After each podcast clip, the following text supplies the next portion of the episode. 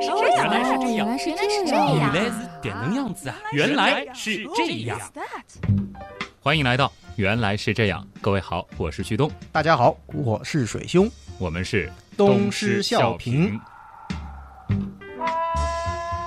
上一期呢，我和水兄是带大家游历了一下在太阳系里的，哎，除了地球之外的水世界啊。对，顿时会觉得咱们地球好像还挺干旱的。太阳系当中似乎到处都有水，而且有的星球，别看个头小，但是水却比地球还要多。对，那本周水兄是继续出现在原样当中，目的只有一个，哎，我们打算再来灌一灌水。倒是很符合你的名字啊。不过今天我们要和大家讨论的是一个非常严肃的话题，嗯，我们要思考的就是水，它到底是从哪里来的？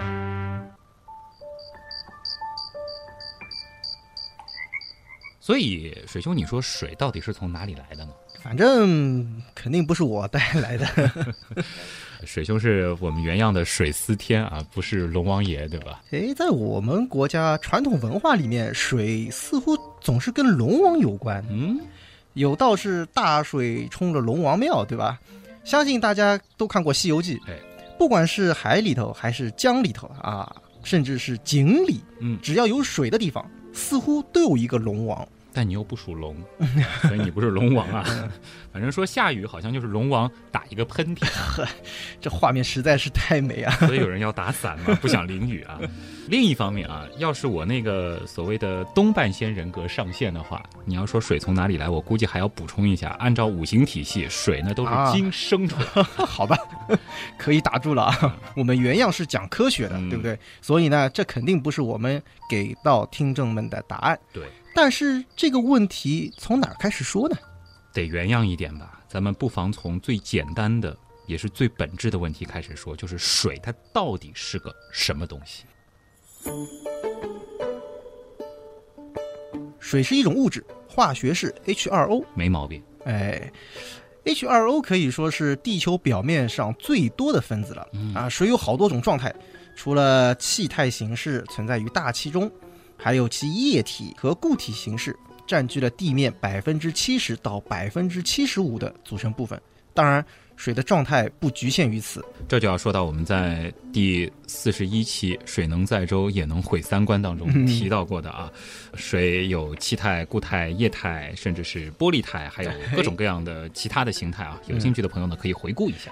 这说起来呀、在古代没有科学，更不知道什么是水分子。嗯，人们认为自然界拥有火、气、水、土四种元素啊，这当然是西方的啊对。我们中国则是金木水火土五种元素，它们组成了世间万物。嗯，大家应该注意到啊，东西方的古代其实都把水看成了一种基本元素，但是如果要说我们何时才真正看透水的本质，哎，这恐怕又得回到十六世纪了啊。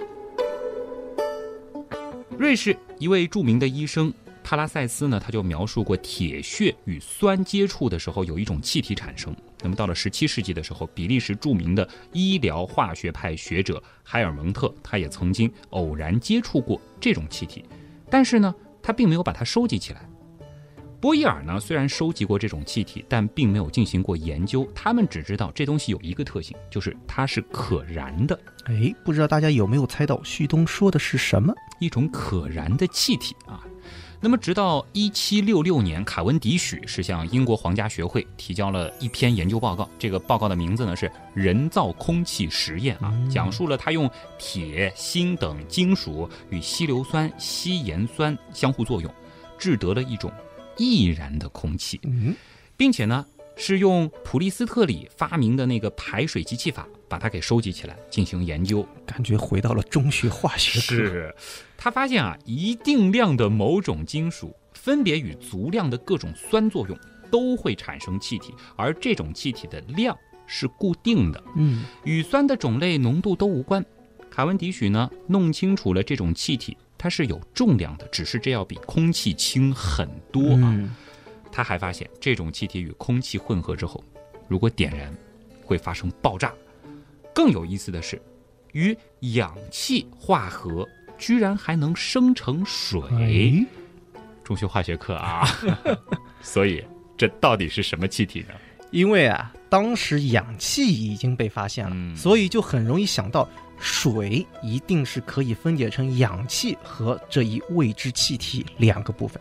是的，哎，不过卡文迪许和普利斯特里一样啊，仍然坚持认为水它是一种元素。对，氧呢是失去了所谓燃素的水，嗯，它呢用易燃空气来称呼这种新的气体。哎，你看这个都已经想到燃素了，却没敢进一步去想水，它为啥不能是种化合物？嗯所以根深蒂固的观念要改变还挺难的。对，就所谓燃素说。嗯，说起来啊，一七八二年，拉瓦锡重复了他们的实验，并用红热的枪筒分解了水蒸气，明确提出了正确的结论：水不是元素，而是化合物，纠正了人们两千多年来的错误观念。于是呢，他就把易燃空气命名为 hydrogen，源自希腊语“水和造成的”这两个词。啊，意思就是产生水的这种物质，由此确认了氢是一种元素。嗯，所以直到这个时候，我们才终于知道了水它本质上究竟是一种什么东西。而今天的主题，我们说的是水从哪里来的。估计如果再要原样一点，要回答这个问题，可能还得回到这元素它是怎么来的了。天哪！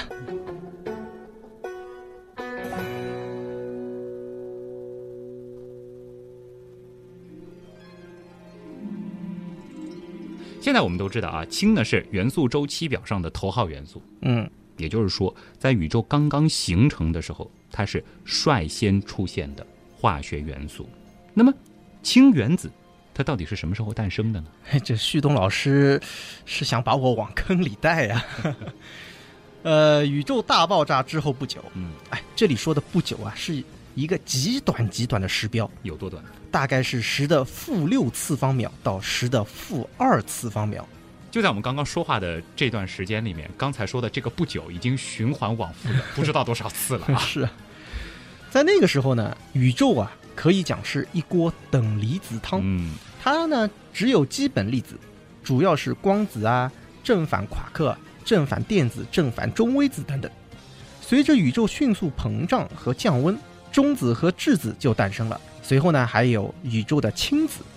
当宇宙温度降低到三十亿开的时候，也就是相当于十三点八二秒的时候，大量的氢子湮灭所释放出的能量嗯，进一步减慢了宇宙冷却的速度，氢子的数量也锐减下来。同时呢，中子和质子有机会结合在一起，形成了氘核。还记得那个时候聊红矮星吧？嗯，讲到往后的日子，动辄一个阶段就是百亿、千亿，甚至是万亿年。但是在宇宙最开始的时候，这一个阶段，十的负六次方到负二次方秒，稍长一点的十几秒，这已经跨了好几个阶段。对，刚才水兄是提到了刀和啊，那么简单的补充一下，撇刀、穿，应该说上过化学课的朋友对这个刀不陌生啊，哎不是我们旭东刀科学的刀，对是一个气下面一撇一竖，对当然还有撇、氘、氚啊，这三个其实都是氢的同位素。对，没错。氘核呢，在形成氦核以前，马上就破裂了，中子继续衰变成质子，质子与中子的数量呢，当时是八十三比十七。等到温度降低为九亿开的时候，氘核就能与中子或者质子碰撞，形成了氚核，还有氦三核或者是稳定的氦核。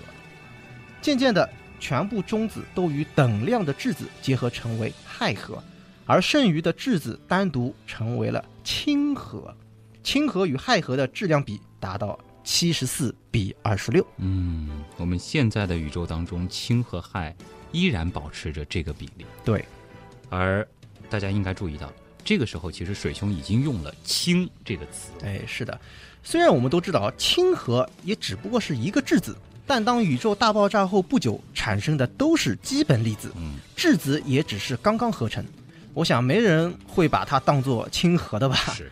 而且直到宇宙降温到三千开，或者呢，我们换算成时间大概是七十万年，和刚才相比，一下子跨度很大。是，到那个时候，原子依然是无从谈起的，因为呢，电子正在飞速的运动，原子核根本就抓不住它。这时候的宇宙仍然是属于乱炖，是光子也无法畅行。此后呢，宇宙再进一步的降温，原子核与电子终于可以组合到一起了。嗯，大爆炸七十万年之后，原子它才终于诞生了。是啊，然而还要再往后过了大概四亿年左右，引力的作用才占据上风，恒星才终于形成。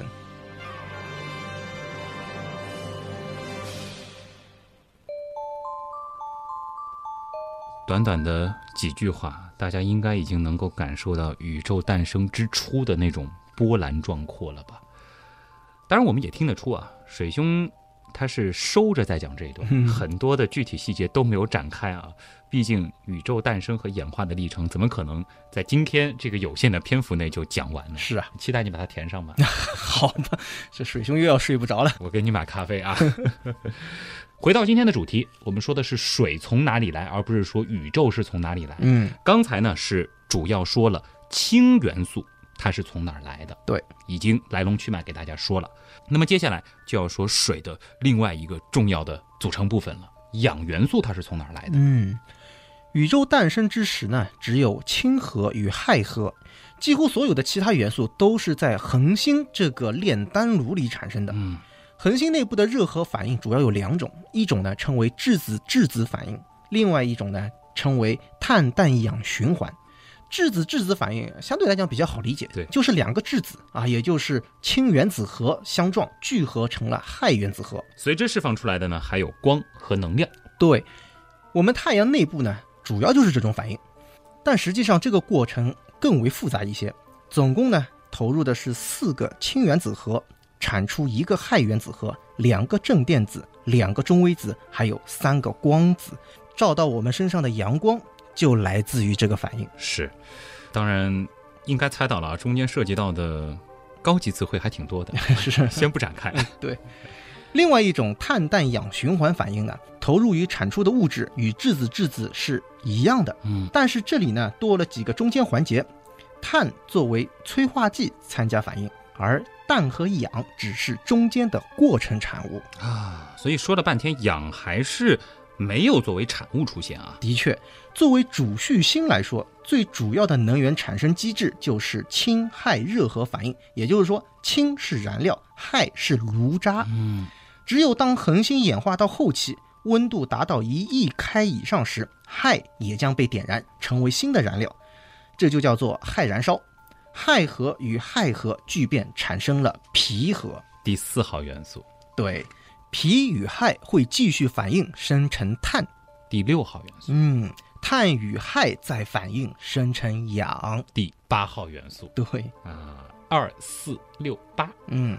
所以氧元素终于产生了。对当温度进一步提升以后，新的碳燃烧、氧燃烧就又开始了。嗯随后呢，还会产生更重的原子核，直到铁。嗯到那个时候，恒星离死亡就不远了。啊，最终呢，在十分壮烈的超新星爆炸中，恒星将这些烧完的和没烧完的物质全部抛向四周，润泽四方。这还得看它够不够格成为超新星嗯，才行啊。可以肯定的是啊，没有宇宙里第一代恒星，甚至是第二代恒星的死亡，那就不会有咱们太阳，嗯，这也不会有我们地球上的芸芸众生。没错。嗯，我们现在知道宇宙的年龄大概是一百三十八亿岁，而直到五十亿年前，在银河系当中，一团巨大的气体尘埃云才最终演化成了太阳以及我们的太阳系。嗯这团星云呢，有块地方比较密，逐渐成为核心。在其自身引力的作用下，气体尘埃不断的收缩，而且是加速收缩。在收缩的过程中，动能转变成了热能，使得气体温度逐渐升高。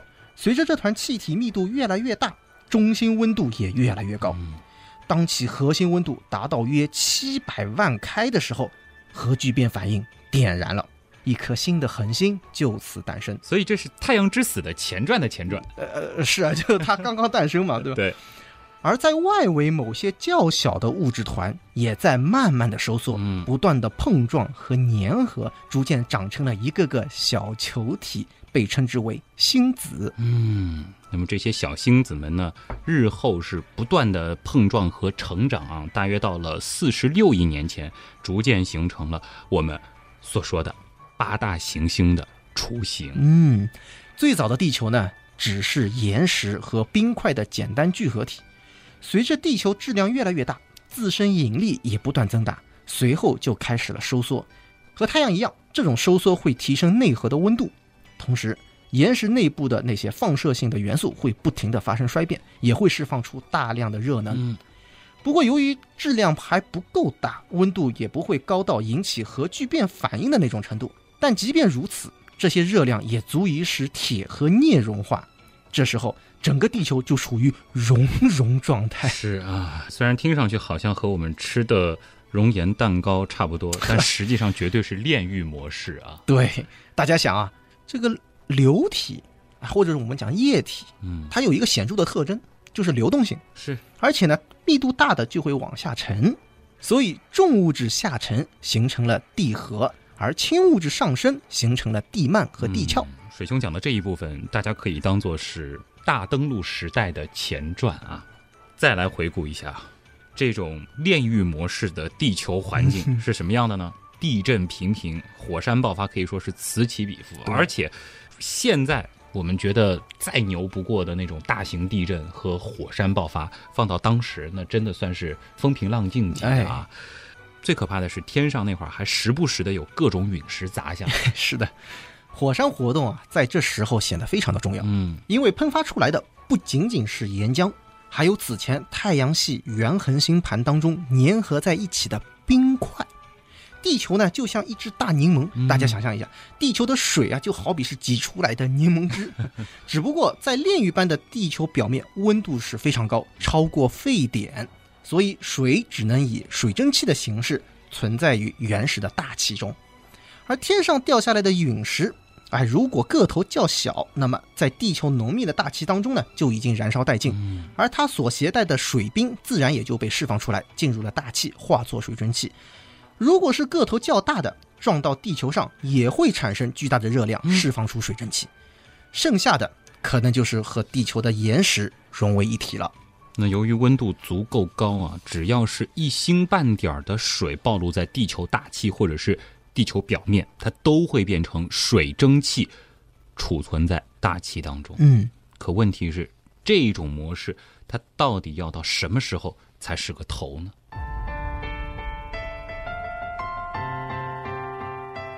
整个过程大概有四亿年之久。嗯，当然啊，在此期间呢，可能发生过一次最大规模的撞击事件。一个质量略小于火星的行星与地球产生了猛烈的碰撞，这一撞不仅把地球给撞歪了啊，还撞出了一大坨物质，变成了我们人见人爱的月亮嗯，这是月球意识的前传啊，所以。在很多人看来，月亮其实是地球上掉出来的一坨肉啊。哎，是的，很形象。再后来啊，地球挨撞的这个情况就逐渐好转了，嗯，地球内部的温度呢也逐渐降低，地壳终于也得到了喘息之机，逐渐的冷却。当气温降低到沸点以下，水蒸气终于有机会凝结成雨滴了。地球上终于下起了第一场雨。嗯，这个时间啊，大约距今有四十亿年，嗯而这场雨可以说是旷日持久，嗯，不是持续什么一年啊，或者几十年啊、几百年啊，而是持续了一千万年之久。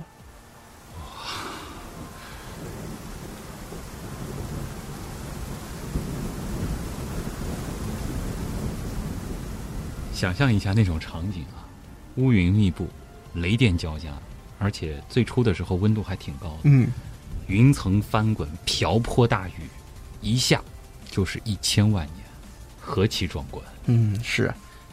这个阶段对地球来说啊，毋庸置疑，非常非常重要。嗯如此长时间的暴雨，让地球表面彻底的冷却，并且原始海洋也就此诞生了。嗯只不过，原始大气当中没有氧气，二氧化碳、硫化氢、二氧化硫等酸性气体的含量却很高，所以呢，原始海洋应该是呈现了酸性低盐缺氧的状态。嗯，后来的事情大家可能已经知道了，你这是在致敬大登陆时代的结尾是吗？是所以啊，刚才这一部分就是大登陆时代那期的前传。其实可以听完这一期再去听大登陆时代啊。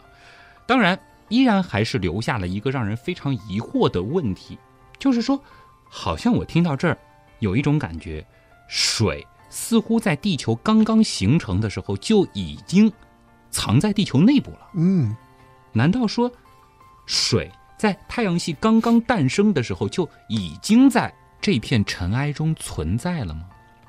让我们把视线转向那些天外来客——陨石。脑洞太大，休息一下。如果听咱们的节目不过瘾，你也可以去我们的微信订阅号逛一逛啊。与节目有关的更多知识干货、每周节目的 BGM 歌单，还有趣味猜题闯关都在那里了。微信订阅号搜索“旭东刀科学”，旭是旭日的旭，东是山东竖着写，刀是唠叨的刀。别忘了还有天文茶餐厅。稿子上好像没写这句话。嗯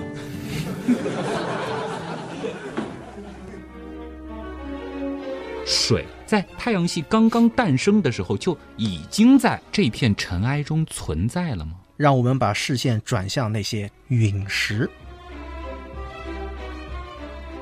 流星体、彗星、近地小行星，如果不小心进入了地球大气，要是它们烧掉了的话，哎，我们就能看到了流星这种现象。嗯但如果没烧完，就会掉到地上。那就是陨石了。嗯，掉落到地上的陨石应该说是非常多的。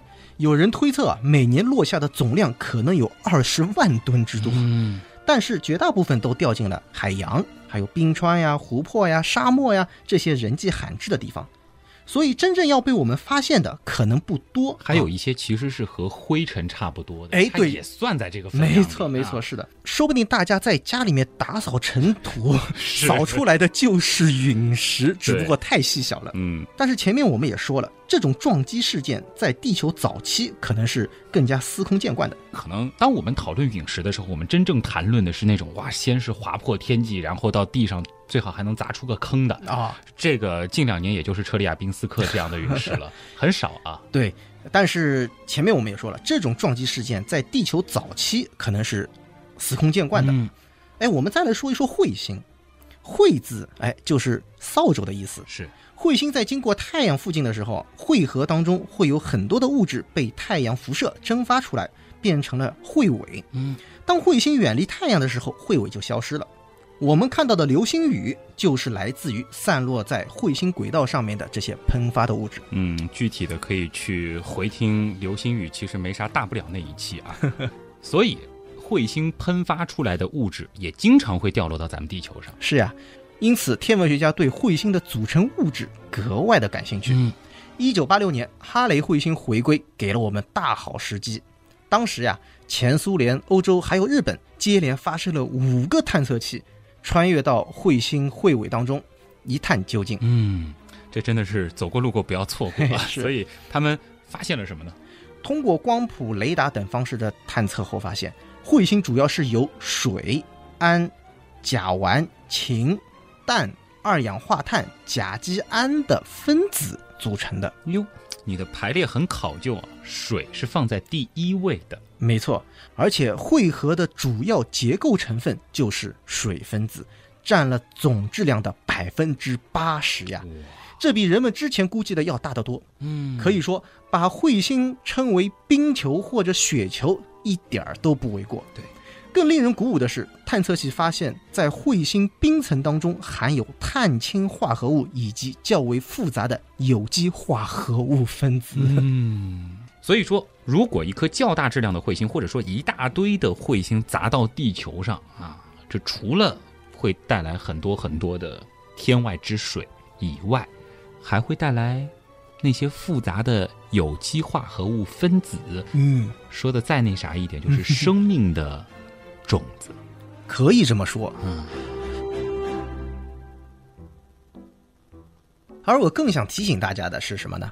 彗星个头比较小，嗯，平均密度很低，而且比较松散，表面有很多的这种缝隙，这也恰恰是它形成彗尾的原因嘛。嗯彗星的这种特征也暗示着早期太阳系星云盘当中物质结构和组成。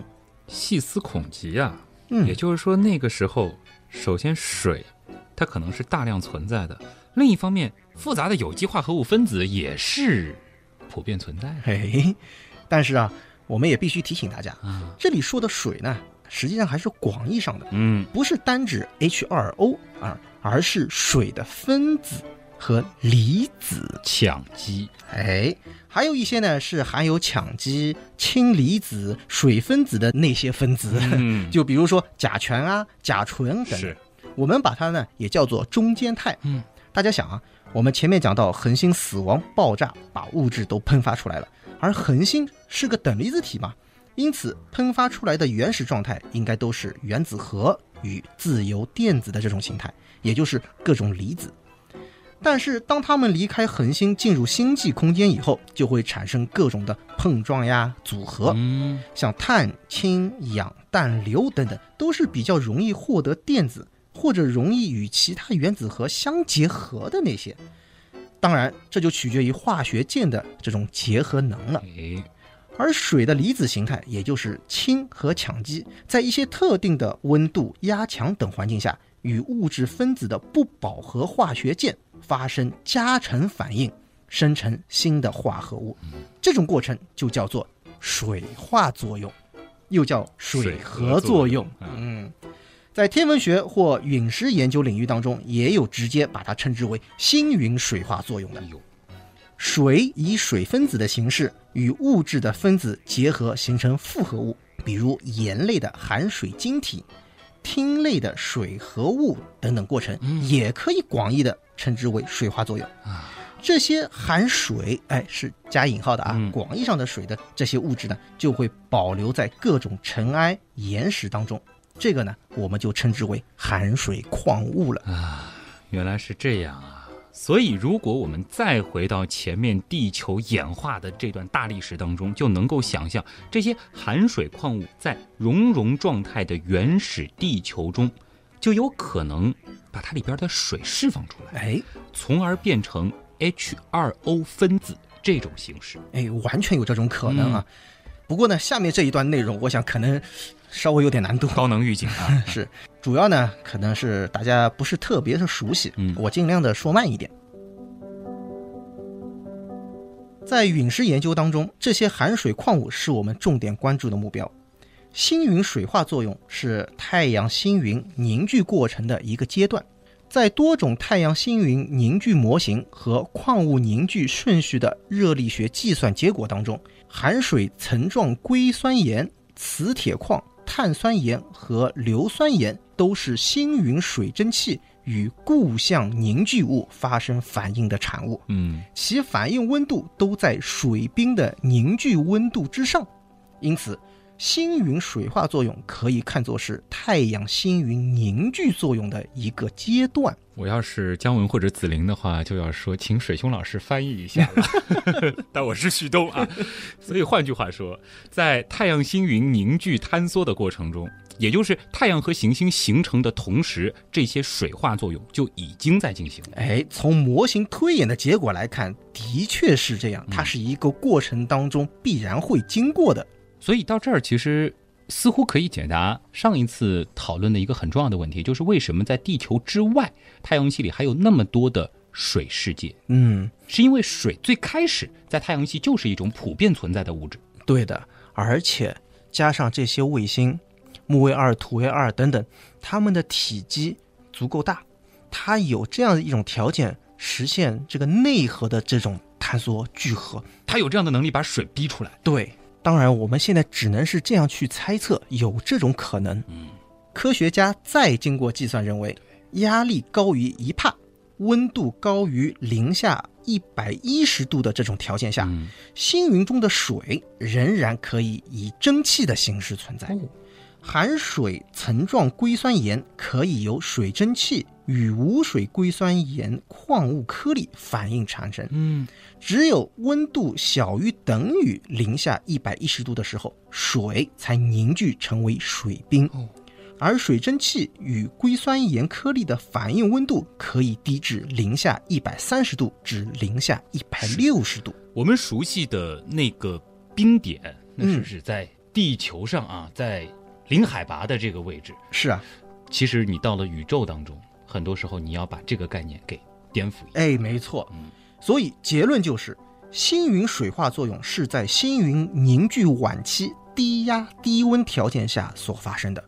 这个呢，我们可以从陨石当中去寻找线索。嗯，比如说，陨石当中有一类叫做碳质球粒陨石，这是目前已知最原始的陨石，大约形成在四十六亿年前的嗯尘埃漩涡呀、沙粒呀、冰啊和气体当中。别看丑不拉几的，可珍贵呢。嗯，可能它比地球的年纪还大。是，但是呢，它们有着和地球相同的氢同位素、氮同位素的构成，嗯因而也被认为与地球水可能是同源的。嗯。不过刚才其实谈到了那个球粒陨石啊，还是简单的解释一下吧。哦，好。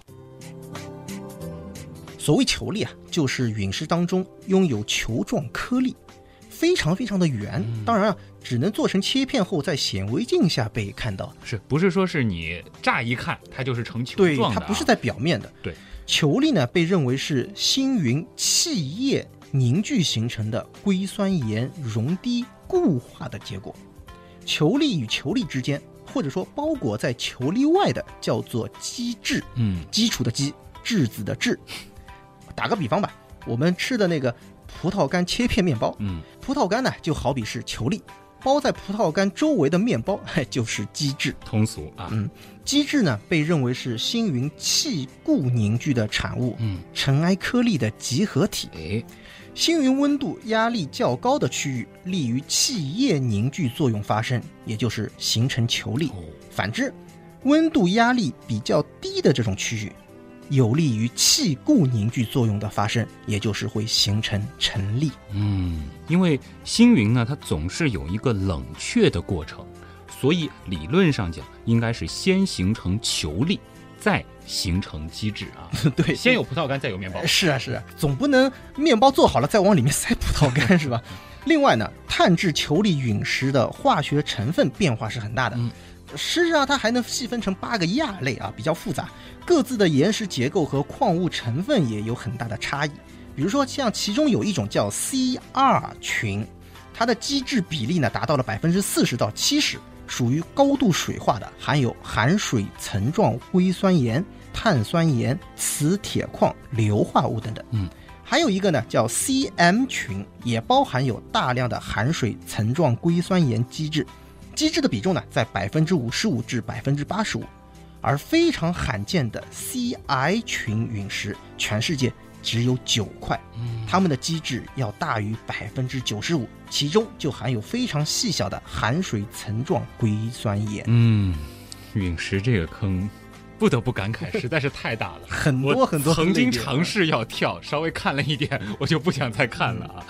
而且小行星和彗星都有可能是陨石的来源。对，再想想火星与木星之间的小行星带中，就可能会有多达近百万颗的小行星，而彗星更可能是得数以亿计。没错，与地球这样体量的行星不同，小行星因为自身质量比较小，引力较弱，聚集程度也比较低，嗯个体小，内能低，形成之后呢，也不会经历强烈的这种加热啊和熔融分异的过程，因此陨石当中保存了大量星云凝聚物和原始行星的信息。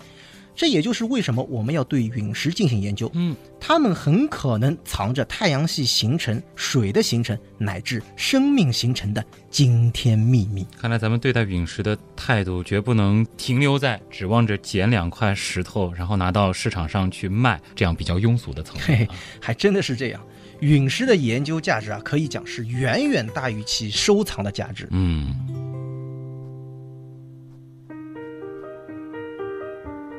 说的通俗一点，就是说，在小行星、彗星的那种体量状态下，很多东西还不会变，但是到地球这样的这个经历了那么漫长的演变，嗯，那些最初的东西都已经面目全非了。对，所以咱们得回到太空中去考古。对藏在里面的东西也都被压榨出来了。是，原来藏在里边的水，慢慢的被逼到了表面啊。嗯说的有点远，但事实上，其实我们依然在围绕今天的主题，那就是水到底从哪里来。说的狭隘一点，那就是地球上的水，它到底从哪里来？嗯，这是一个古老的谜，其实到现在它仍然没有一个确切的答案。但是呢，我们现在其实已经可以通过多条线索，逐渐逐渐的把这张打乱的拼图拼回接近完整的状态了。对。我们归纳一下吧。嗯，第一代恒星以超新星的方式壮烈地结束其光辉的一生，恒星物质在剧烈的爆炸当中抛到星际空间，形成了星云，其中就包含了氢、氧、碳、氮等各种元素。水以氢离子、羟基等形式广泛地存在于星云中，并且随着星云的冷却，与各种物质发生了水化作用，锁在矿物质当中。有些物质在引力的作用下凝聚，形成了地球，包括其他的行星。随着地核、地幔、地壳的形成，高温高压熔融状态的岩石释放出了水蒸气，并且在地球引力作用下又留在了大气中。随着地球温度的降低，凝结成了水滴，下起了旷日持久的大雨，最终形成了原始海洋。再加上陨石、彗星坠落地球，成为水，尤其是表面液态水的重要补充，甚至带来了生命的种子。再后来的事情你们也都知道，嗯，原来是这样。就是这样。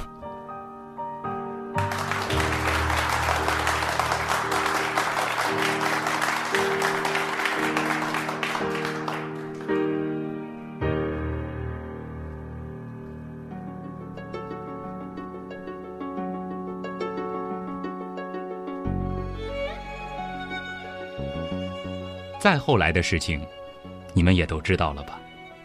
在深深的、逐渐冷却下来的海底，最早的生命出现了。可生命的运气似乎不怎么好，雪球地球数度冰封了海洋。而最后一次雪球融化后，生命则迎来了春天。伴随着浩劫与重生，生命终于完成了他们的大登陆时代。在侏罗纪。世界上第一朵花儿悄悄绽放了，小短手的霸王龙最终也没能逃过白垩纪的那次撞击。再后来，则有了我们，我们学会了生活，知道了钢铁是怎样炼成的，而一种叫玻璃的材料，让我们终于有机会好好的仰望星空。我们明白了夜空为什么是黑的。更看到了来自宇宙大爆炸的余晖。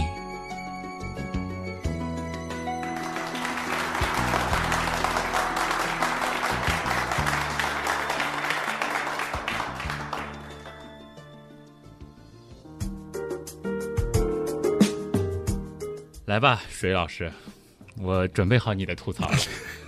旭东啊，你这个属于真正的东施效颦了，钱饼的平是吧？其实也是通过这个啊，致敬一下紫菱和姜文。嗯，我终于也在节目当中文绉绉了一把。哎，平时好像都没这个机会啊。是你在我面前还是有这个资本的。其实我在刚才写这段东西的时候啊，写着写着，到忽然意识到原来是这样，这一百多期已经不经意间把这个。大历史，我们说的是从宇宙大爆炸开始到如今，甚至是未来的整个的这个波澜壮阔的过程，一块一块的拼的越来越完整了。对，还差哪些？大家不妨再来看一看。嗯，其实中间还是跳过了一些重要的章节的，这个也是我一贯的风格。对，未来无论是我还是水兄，会把这些坑逐渐逐渐的填平的啊。说实话，这个旭东是即兴的把这一段写出来啊，也是相当的佩服。谢谢谢谢。同时呢，也是能够看得出来，这就是原样的一种特点。嗯，知识的串联是串着串着，就是这一个个拼图就越来越完整了。对，其实这个写的过程也给我一种很大的收获，就是通过这样子的一种知识和知识之间的串联，我自己脑海当中的知识网啊，它也是变得越来越。丰满，越来越对密集。嗯，我觉得我们原样真的是有点像博物馆了。是的啊，也是希望在未来吧，能够让这个博物馆，我们无论是广度还是深度，嗯都可以做得越来越好。对，呃，实际上今天的这一期节目，大家也会发现，嗯涉及到的时间也好，涉及到的一些维度，包括一些专业性，嗯，它其实都是挺原样的。是的。而无论是留给未来的坑，还是在节目当中点到的曾经的某几期节目之间的这种关联性，呃，也正是我们做这档节目啊这几年下来摸索出来的一个比较明确的方向了吧。嗯，呃，应该讲，在这个过程当中也是非常感谢大家的大力的支持。嗯所以呢，我们也是拿这样一期节目来向所有的刀友、所有的原样的粉丝一种致敬。嗯，谢谢大家啊。当然，这个谢谢应该是双关了啊，也谢谢大家从上周五开始啊，天文原来是这样开始上线，嗯啊，开始预售之后，真的是挺热的啊。也是受到了大家广泛的关注嗯以及大力的支持。嗯呃，我们之前其实还稍稍有一些担心，毕竟原来是这样，我们是以广以博著称的，而我们单单从中间的一个具体的学科出发做精，能不能受到大家的欢迎？嗯，的确是这样。就像我们今天所呈现的水是从哪里来，嗯实际上在原样当中，我们会截取某一些学科，或者说是某一些理论啊、嗯可能是一些片段，可能呢也会呃稍做一些解释。但是在我们天文原来是这样当中，可能会针对于一个点嗯啊、这些知识呢会给它一个详细的一个梳理，并且呢我们会把一些它的原理性的东西表现得更加的完整一些。是。那么从五月二十号开始，原来是这样的兄弟节目啊，嗯。天文原来是这样啊，其实也可以算是原来是这样的宝宝节目啊，天文原来是这样，正式开始持续的更新了，也是每周一期啊。对。呃，有兴趣的朋友呢，也可以出门左转订阅订购，嗯，在这两个平行的宇宙当中，我们都会尽我们自己所能把节目做得更好。对，这毕竟其实，我相信水兄应该和我想的一样，无论是天文原来是这样，还是原来是这样，我们是真正把它当做是自己的作品嗯来看待的。没错，原样出品必属精品。希望保持这个品质啊。那么最后，其实还是不忘打一下广告啊，这个常规的宣传还是要有的。嗯，如果说大家对水兄长什么样，平时关注些什么比较感兴趣啊，可以关注一下水兄的个人微博大家可以搜“水兄”或者是“鼻迪四 AKC”。啊，这是水兄的呼号啊。嗯，那么找旭东比较方便，直接搜旭东就行了啊。两个字儿比较难写，旭日的旭，上面一个山，下面一个东啊。嗯说到微博，今天要推荐大家再关注一个微博啊，嗯，我们天文原来是这样的微博也已经开通了。是现在水兄和旭东在一起打理这个微博。其实这个微博我们的心还挺大的，不是一个单纯的给天文原来是这样做广告的微博。哎，对，这个微博呢会给大家讲一些，比如说天象预报啊，还有一些最新发生的天文的航天方面的一些事件，嗯，甚至我们有可能是会做直播。对，现在我们尽可能的希望把它打造成一个以原创内容、独家内容为特点的一个精品的天文分类的微博。对，期待大家的支持啊！接下来，如果大家同样喜欢天文，也可以关注一下水兄自己经营的订阅号啊。大家可以搜“天文茶餐厅”啊，如果对天文比较感兴趣的啊，欢迎大家订阅。嗯，当然，大家喜欢原来是这样，关心原来是这样的各种各样的活动啊，以及未来有可能会出现的越来越丰富的原样周边啊，也欢迎大家搜索。旭东刀科学，这是我们原样的官方订阅号。那么在这里面呢，除了有每周节目相关的延展阅读之外，还有我们节目的好听的 BGM 歌单啊，都可以在里边查询到。那么也同样要感谢原样图文组和原样音乐组的打理。嗯，之后就是旭东刀科学的百度贴吧，也欢迎大家的加入。我们的大社区嗯也是一定要推荐的，欢迎大家加入原样刀友会。加入的方式非常简单，只要你有 QQ 就可以了，搜索原样刀友会。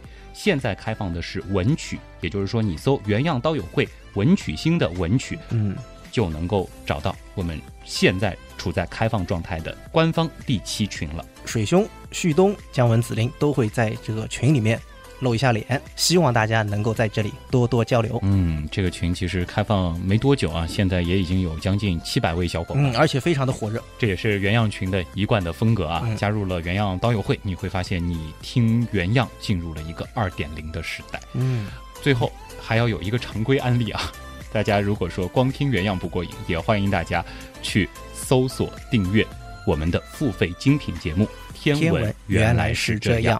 如果说在你所收听的平台找不到的话，可以在旭东刀科学的订阅号里面看一下左下角的那个周边啊，会有一篇详细的节目介绍。对，原来是这样，真的就是这样了。嗯，也感谢所有通过打赏、撰稿、参与志愿组或者购买我们付费精品节目等等各种各样的方式，支持和帮助过我们的朋友。原样的发展真的离不开大家。嗯，谢谢大家，我是旭东，我是水兄，咱们下周再见。拜拜。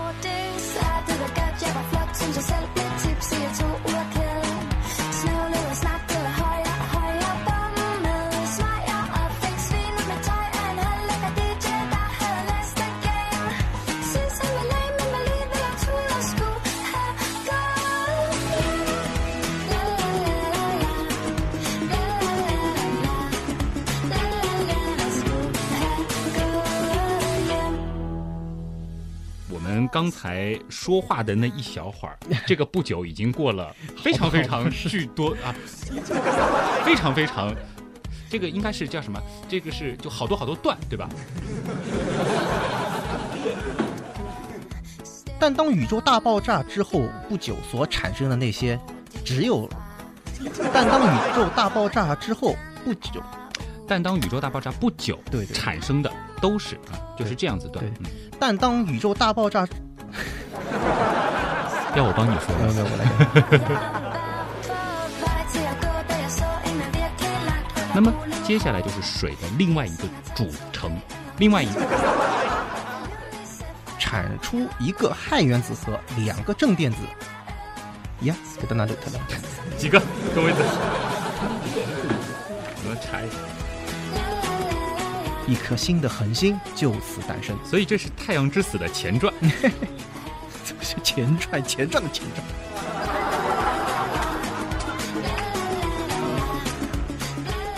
所以，即便如此，这些热量也足以使……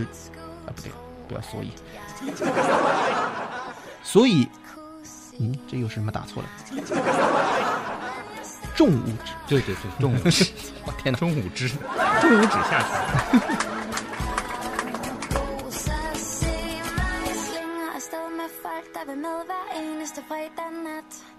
也看到了来自宇宙大爆炸的余晖。哇，怀孕了！你够了，太假了。你要说这个的时候，我录不下去了。